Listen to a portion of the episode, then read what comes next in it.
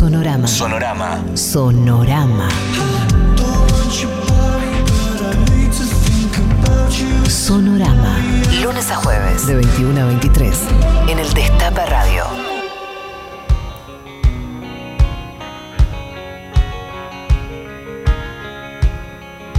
Hoy se cumplen 29 años del lanzamiento simultáneo de dos discos, Use Your Illusion 1 y 2, 1 y 2, tercero y el cuarto en la carrera de los Guns N' Roses. Son esos discos que son clásicos, cargados de hits, seguro los recuerdan, tal vez por las tapas, una en azul y la otra en amarillo, con unas figuras que si tal vez nunca supiste que eran, que son los personajes que forman parte de un cuadro de Rafael llamado La Escuela de Atenas. Vendieron, y escuchen bien, 500.000 copias en solo dos horas, a pesar de que muchas disquerías estadounidenses se negaron a recibirlo por contener blasfemias, decían. Los Use Your de los Guns en el 91 fueron un suceso en la Argentina, como en el resto del mundo, y el año siguiente, en 1992, la banda llegaba a nuestro país por primera vez para dar dos conciertos, el 5 y el 6 de diciembre en el estadio River Plate. Hoy, en Sonorama, vamos a revivir estos shows. Oh, let's get ready to rumble! From Hollywood, Ranqueros, Violentes, Guns N' fucking Roses! You know what the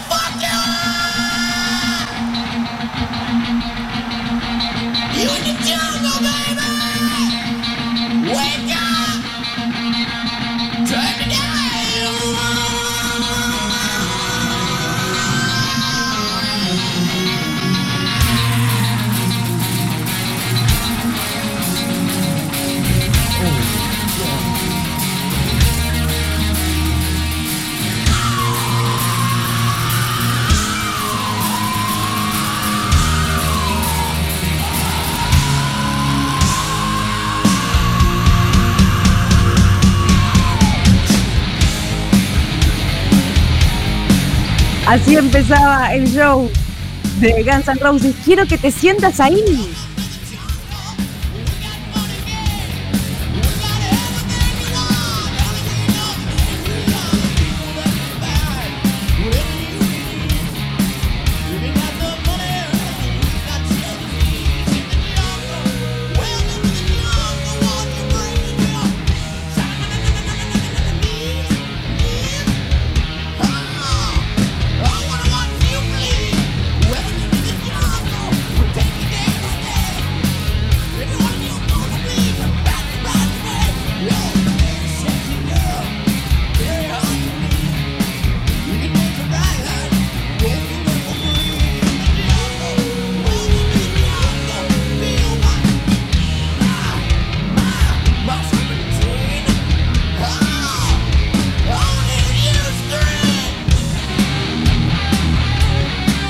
Así abría el primer show de los Guns N' Roses en Buenos Aires, audio original, con Axel Rose, Slash, Gilby Clark en guitarras, Duff McKagan en el bajo, Dizzy Reed en teclados y Matt Sorum en la batería. Eran tiempos en que muchos adolescentes llenaban las paredes de su cuarto con pósters de Axel y del logo de la banda que venían en las revistas de rock como 1320, que yo me compraba todas, las coleccionaba y me armaba un archivo con todas las notas de cada una de las bandas en archivero.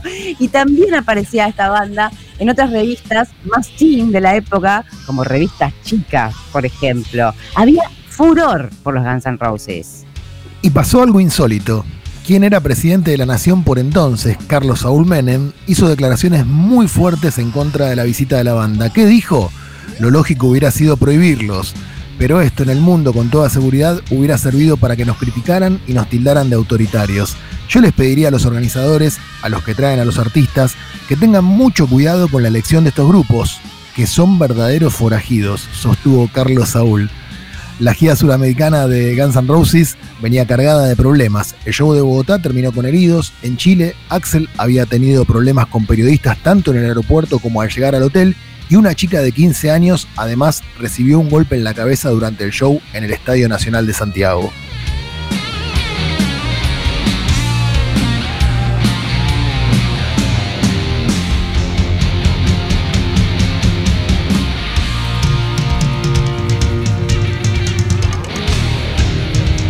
Y para contrarrestar aquellos rumores sobre su anti-argentinismo, Axel se puso una camiseta de la selección en el Hotel Hyatt, hoy Seasons, donde se estaba hospedando.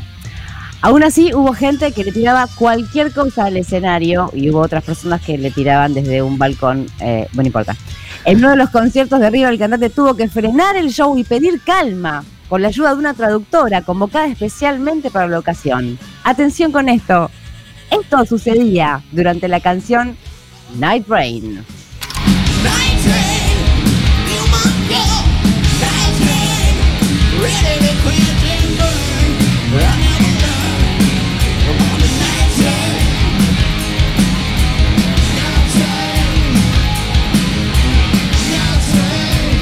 Stop. We have some really fucking stupid people here tonight. Hay alguna gente estúpida esta noche who think that throwing things at the stage will relate into a better show. Si ustedes siguen tirando cosas, no podremos hacer un show bueno.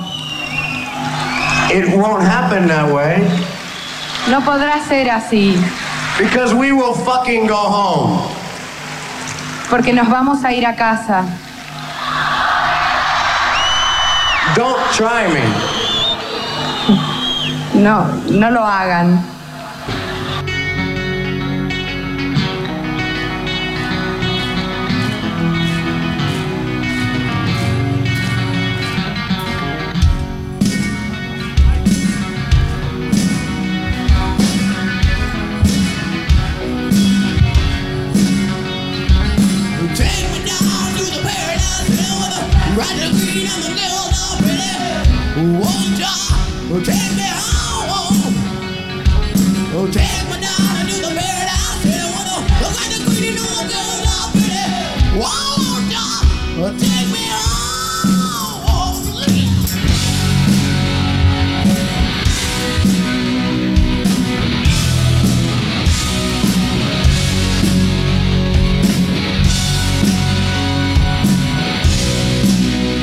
Con esta bronca, Axel Rose cantaba Paradise City, llévame a casa, en un momento dice la canción, Take me down to Paradise City, bueno, en fin, le tiraron con de todo, pero atención con lo que le tiraron, le tiraron un toallero de baño, un pedazo de material arrancado de las instalaciones de River. Durante el estadio de la banda, los músicos se comportaron bastante bien para lo que solía ser en esos tiempos. Y sobre las difamaciones de la prensa, Axel dio su testimonio durante la visita y dijo: Quisiera preguntarte algunas cosas que han llegado a la Argentina, como que te querías sacar las botas después que te ibas de Argentina, que querías quemar la bandera, y una serie de cosas que, bueno, se han comentado antes de su llegada aquí a la República Argentina que quisiera que vos nos las, nos las aclaras en este momento. Yeah, I don't even know the name of them. Yo ni siquiera sé quién dijo eso. These things. I'd rather burn him. Yo preferiría quemarlo a él realmente, pero yo no conozco lo suficiente de Argentina como para decir una cosa así tan desagradable o hablar realmente mal del país. Yo no vengo a llevarme nada del país. Yo simplemente vengo aquí a tocar, no vengo a capitalizar absolutamente nada. No vengo a escupir sobre el territorio ni a ofender absolutamente a nadie. Me gusta mucho la sensación de, de- de la gente, cómo disfrutan los shows aquí en Latinoamérica y realmente veo que aquí nos aprecian mucho. Y después de observar hace algunos minutos por mi ventana, veo que hay gente que está a favor de nosotros, de los Guns N' Roses, y algunos grupos de chicos que obviamente están agrediendo a este grupo de fans nuestros, pero los entiendo, obviamente deben estar ofendidos, porque yo también los entendería si alguien hubiese dicho o hablado mal de mi país.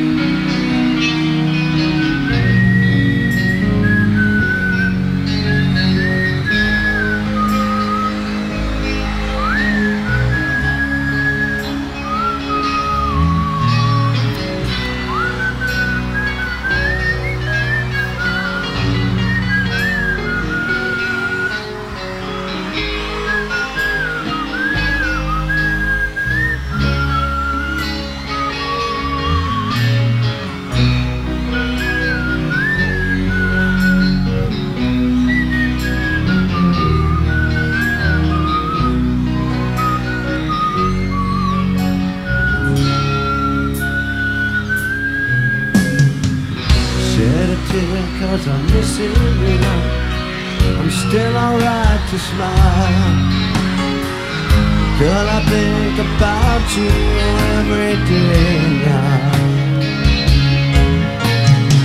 There was a time when I wasn't sure, but you set my mind at ease. There is no doubt you're in my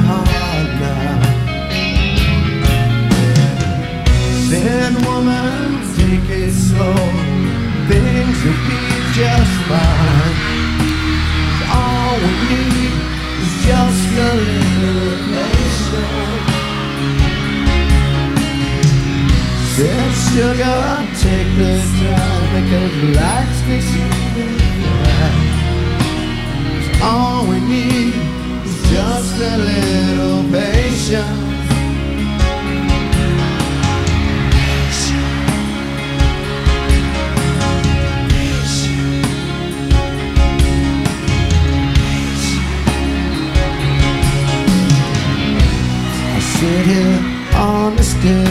cause I'd rather be alone.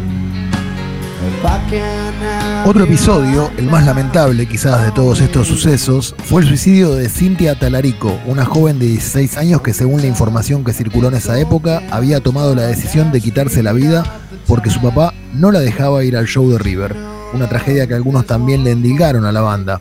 Guns N' Roses causa tragedia familiar, fue el titular que eligió una publicación argentina para dar la noticia en aquel entonces. Pero más allá de los escándalos, el romance entre Guns N' Roses y el público argentino fue evidente, al punto que el Monumental fue el lugar elegido un año después por la banda para su despedida. Luego hubo otros tres shows con formaciones incompletas en 2010, 2011 y 2014. Y finalmente hubo una visita más de Axel Rose con Slash y con Duff McKagan en River en el año 2016. Este mismo año, el 2020, los Guns iban a volver al país una vez más con esa formación en el marco de su última gira, Not in This Lifetime Tour, pero no tuvimos el gusto. Llegaban como parte de la programación de Lollapalooza 220, 2020, perdón, que quedó postergado indefinidamente por la pandemia.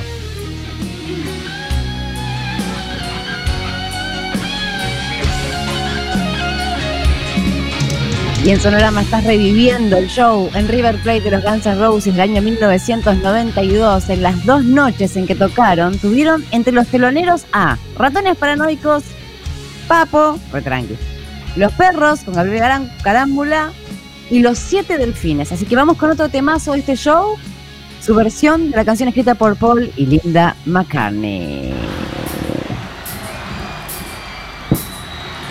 Live and Let Die.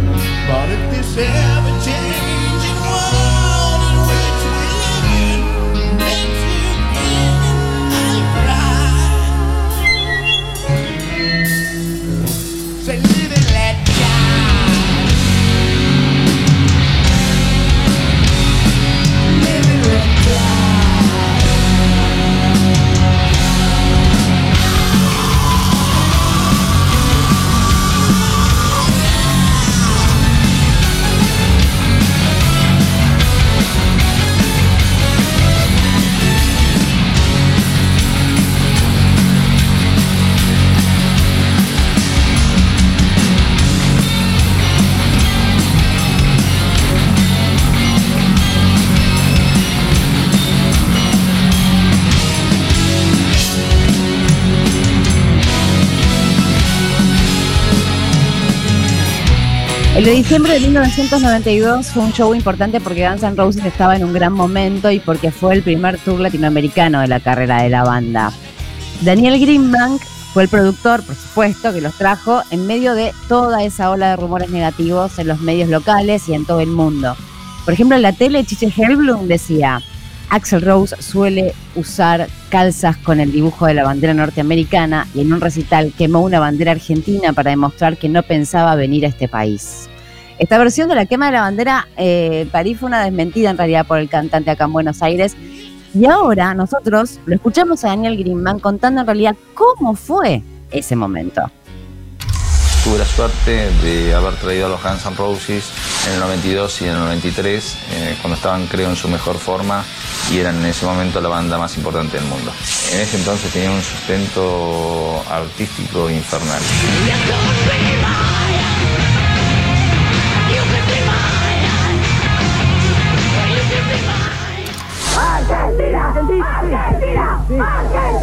Categóricamente desmienten lo de las botas, desmienten lo de la bandera, lo está mostrando ahora. Junto a la bandera argentina, Axel puse una bandera de los Estados Unidos. Los chicos no caben en sí de éxtasis.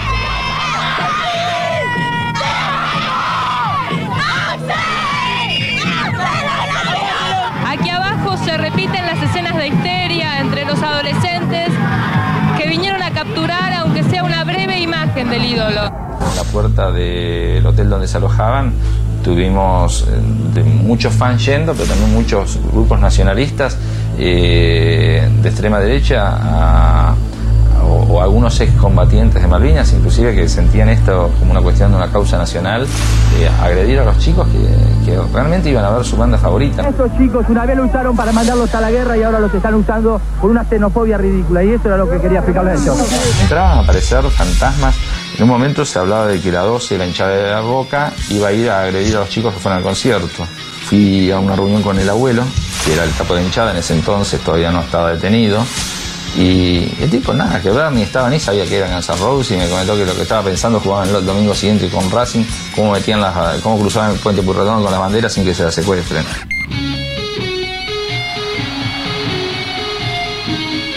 La lista de temas de estas noches de diciembre de 1992 en River estaban cargadas de hits justamente como este. Estadio River. 5 y 6 de diciembre del 92, Guns N' Roses, un show inolvidable que queríamos revivir con vos en Sonorama en el Destape Radio.